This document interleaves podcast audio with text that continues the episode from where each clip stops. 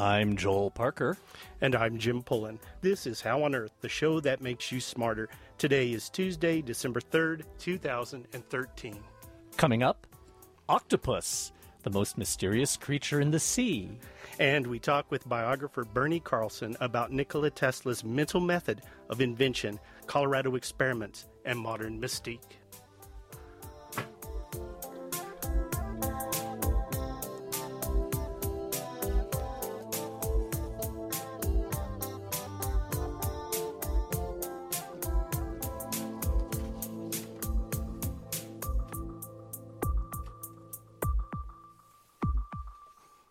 We begin with a look at some of the recent news in science.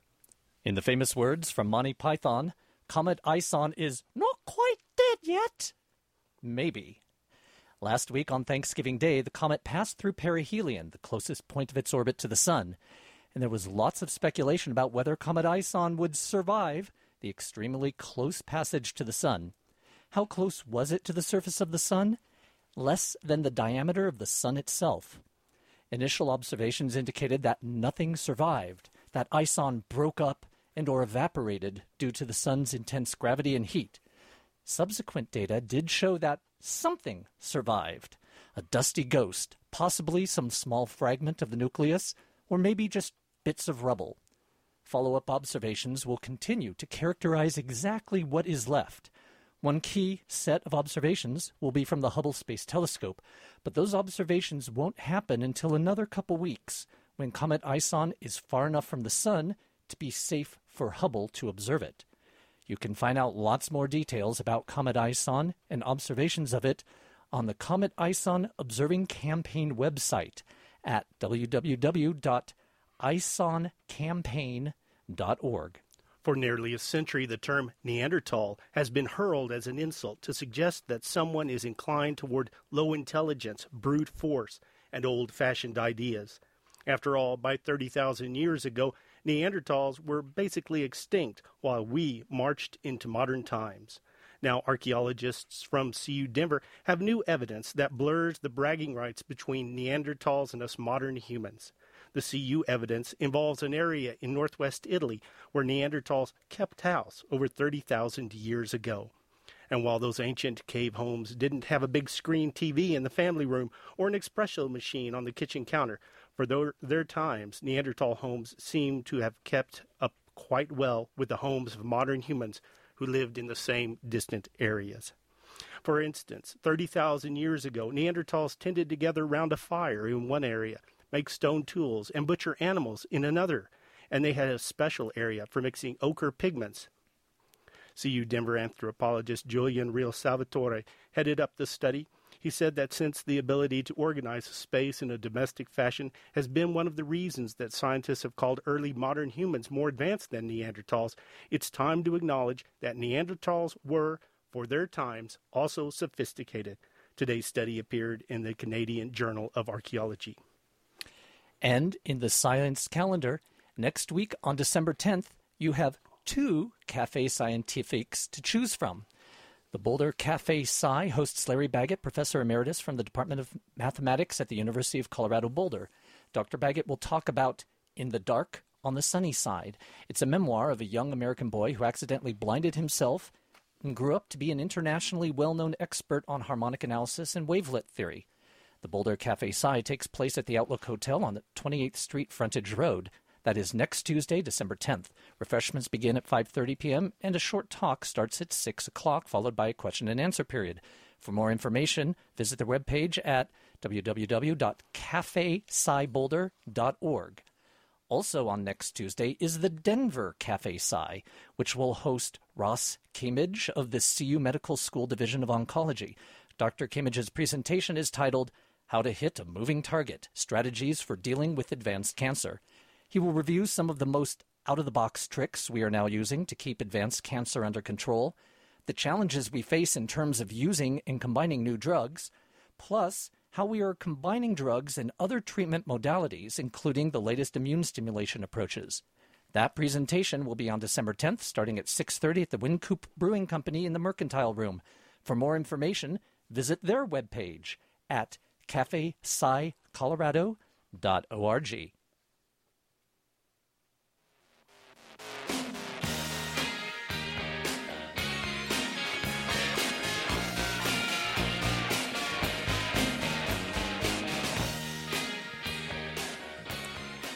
Nikola Tesla is one of the iconic figures of the early electrical age.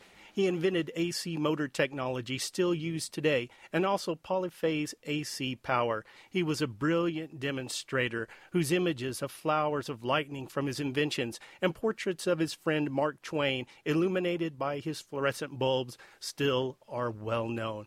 He worked with and fought with the mighty J.P. Morgan and with the wireless great Marconi.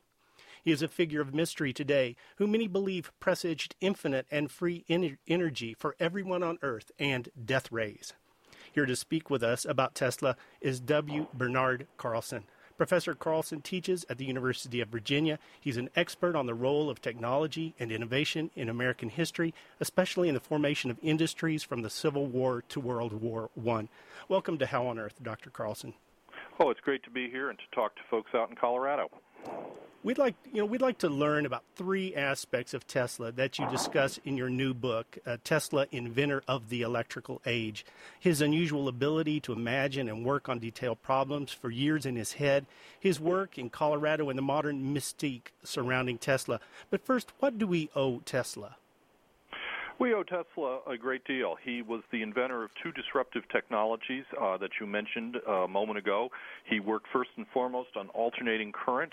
Before Tesla, there were only systems that delivered electric light, and after Tesla, there were systems that we now know can deliver both electric light and power. And we are able to use power in a variety of applications thanks to his invention of the first practical alternating current motor. Tesla also was a rival with Marconi and worked very hard on what we now call radio. Tesla's vision for radio was not necessarily for communications, but rather to send power throughout the earth. And so he worked on two major technologies that both underlie the way we use electricity and the way we have electronics today. You know, a main theme of your book is how Tesla mentally worked on problems. And can you tell us how he did that, its origins in his childhood, and why this was both a boon and a weakness for him? One of the things that you make a decision about when you're a biographer is very early on, are you going to sort of structure the story and the analysis around genius or around method? And I'm a method sort of guy, and so in all of my work on inventors, I've always focused on trying to understand what they do every day when they wake up, they go to the laboratory, they have that first cup of coffee, and they start doing things. Well, what are all those things that they do? And what I discovered with Tesla is Tesla spent a lot of time thinking and visualizing inventions. In other words, that was really the 80 or 90% of the work that he was doing, as opposed to the hands-on tinkering that was so much of his rival Thomas Edison's activities. And Tesla came to this visualization skill as a young fellow, as a 9, 10, maybe 11-year-old. He was plagued as a child by terrible nightmares and very vivid visions. And he realized right in that pre-adolescent stage that rather than being overwhelmed by those visions, he could learn to control them and, in fact, direct his dreams and direct his visions so he could go on interesting journeys and have a very active, imaginative life. And by the time he was 18 or 19, that is to say kind of just before he went off to study engineering at college, he had developed the ability not only to go on sort of fantastic journeys, but to also visualize new inventions and new technology. Modern psychologists would say that what he has is what's called an eidetic memory. That is to say that he has this sort of ability, and it is something that psychologists have studied, where he would see things in three dimensions, basically at eye level and at sort of at arm's length. So if you imagine kind of a cube out there at the end of your arm, that's where he would see these inventions and he could work them through. And he always emphasized that whatever he visualized there, he could modify, he could change, he could test, so that when he actually built the invention itself, the prototype, it would work first time every time. Now that's pushing it a little too far, because oftentimes he overlooked what kind of materials he needed or certain subtleties in terms of the invention. But he is much you know, he is one of the great examples of what we would call a theoretical inventor. Well, you know, and his visions, his eidetic memory, and his ability to work in detail over things for years is just fascinating reading. Now, he came to Colorado to work on wireless power transmission, and this is was a great moment of expectation for him. And if I might say so, the beginning also, I read of the unraveling of his immense plans for worldwide transmission of power and indeed really his career.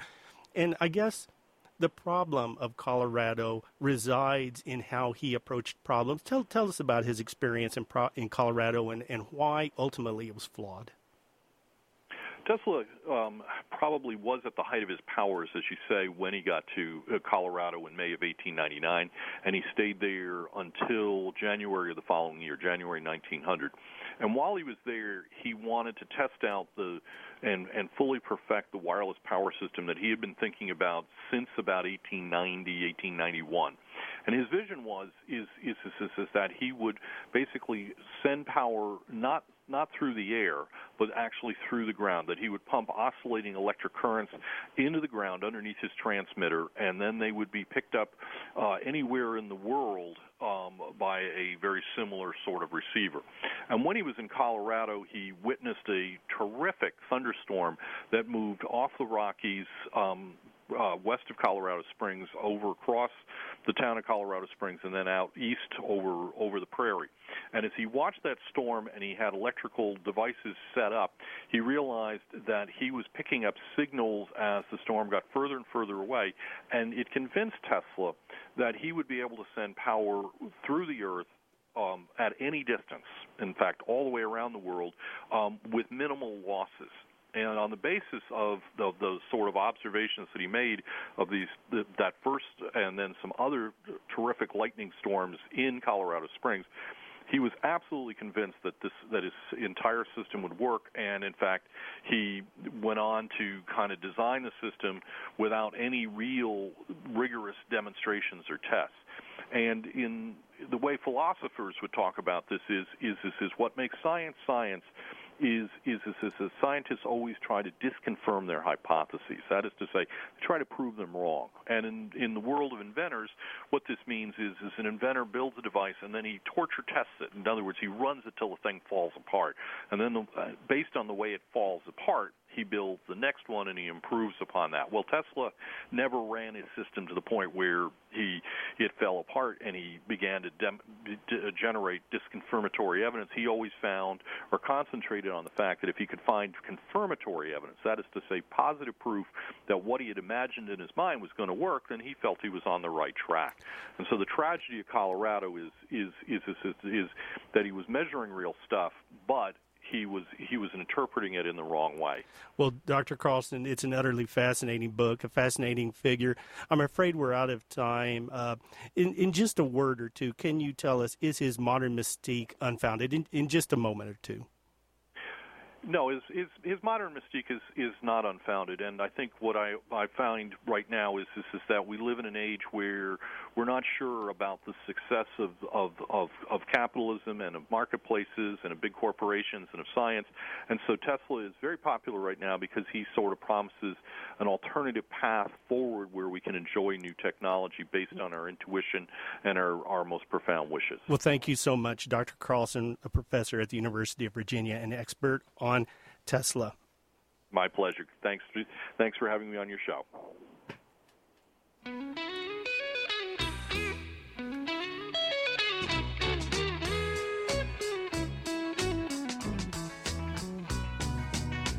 I'd like to be.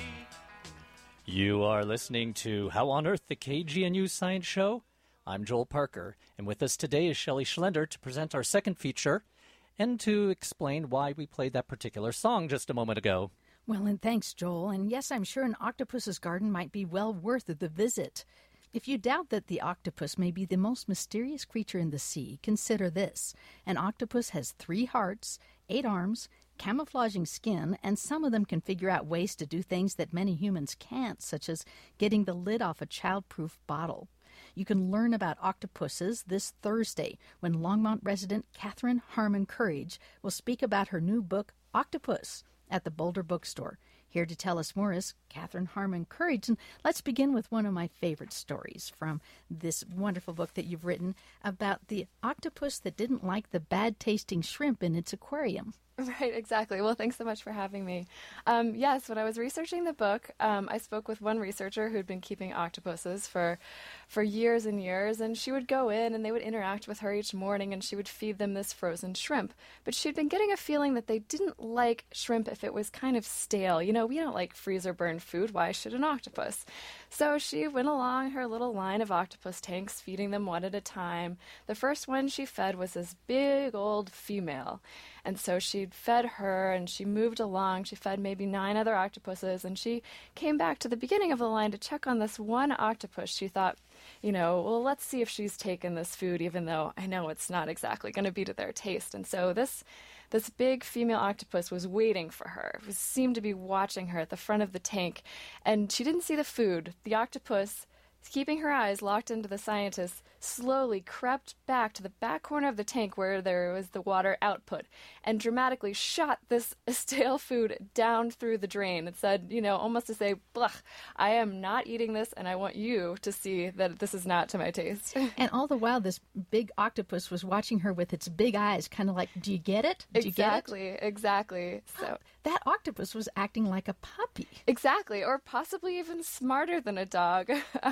Which is just incredible because from what we know, octopuses with themselves are not social like dogs are.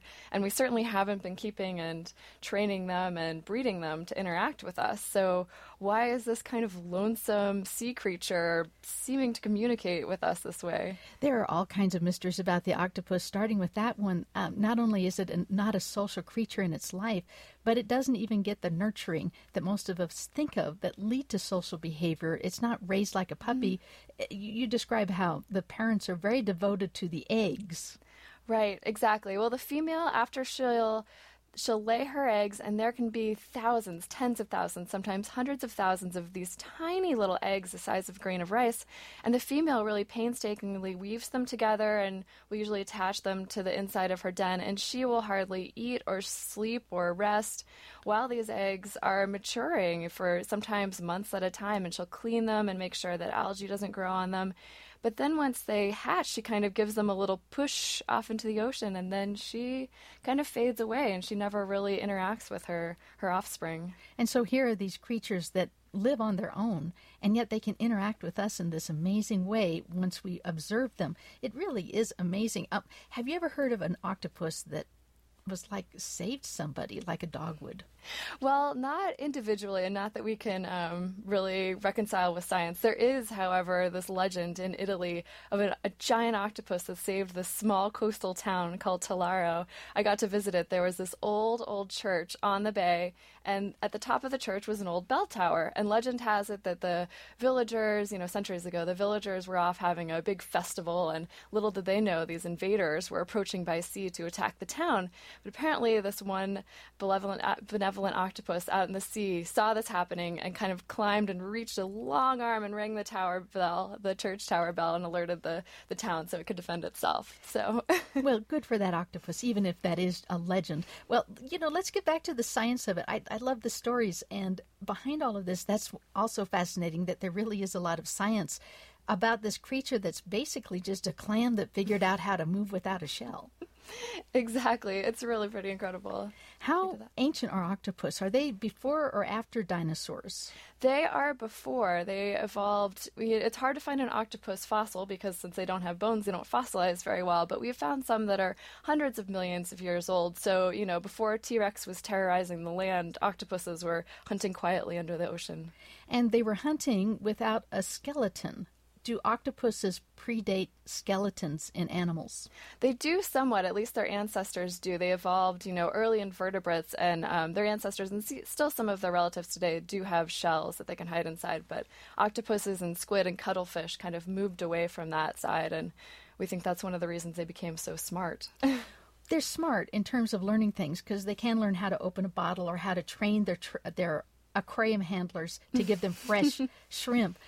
But they also do some things just by instinct that are fascinating, like they can camouflage themselves in the blink of an eye. Yep, that's one of the most fascinating things we're still trying to figure out as humans, how they're able to do this. There's a popular YouTube video of an octopus that looks, for all we can tell, like kelp. You could never imagine how one would distinguish it from a plant on a rock. And then when the human filmer gets up close and startles it, this octopus kind of flashes to life, becomes this big white octopus, and tries to swim away from what it thinks might be an attacker. But we don't know how they figure out how to match their color and their texture and even their luminosity to their environments.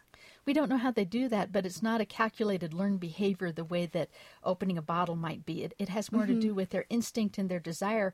Their body readily makes this happen. Right, exactly. You know, young octopuses can start camouflaging from a very, very young age, and it is just, you know, an ingrained behavior that they have. Speaking of ingrained behaviors and learning and instinct, where the heck is their brain? That's a good question. Well, it's kind of everywhere. One researcher I spoke to compared it to the internet. We're kind of stuck with our own individual CPU computer brains, and we have this one kind of clunky desktop model at the top of our bodies.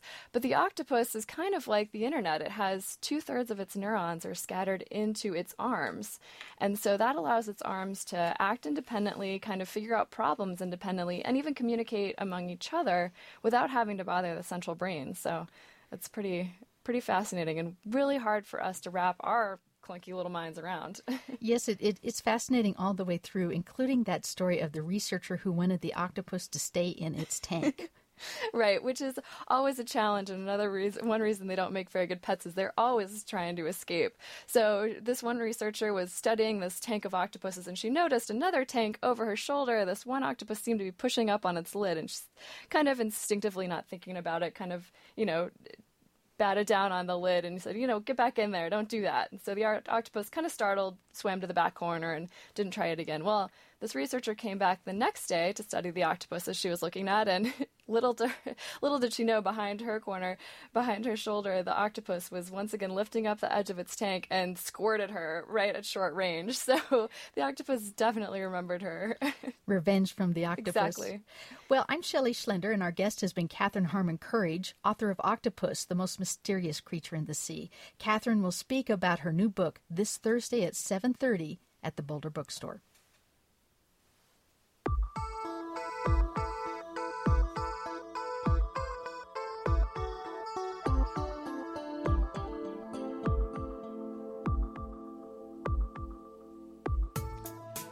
That's all for this edition of How on Earth. Our executive producer is Beth Bartel. And this week's show was produced and engineered by Joel Parker. Thank you, Joel. Thank you, Jim. Our theme music was written and produced by Josh Cutler. Additional music from The Beatles and David Bowie. Visit our website at howonearthradio.org to find past episodes, extended interviews, and you can subscribe to our podcast through iTunes and follow us on Facebook and Twitter. Questions or comments? Call the KGNU comment line at 303-447-9911. For How on Earth, the KGNU Science Show, I'm Joel Parker. And I'm Jim Pullen.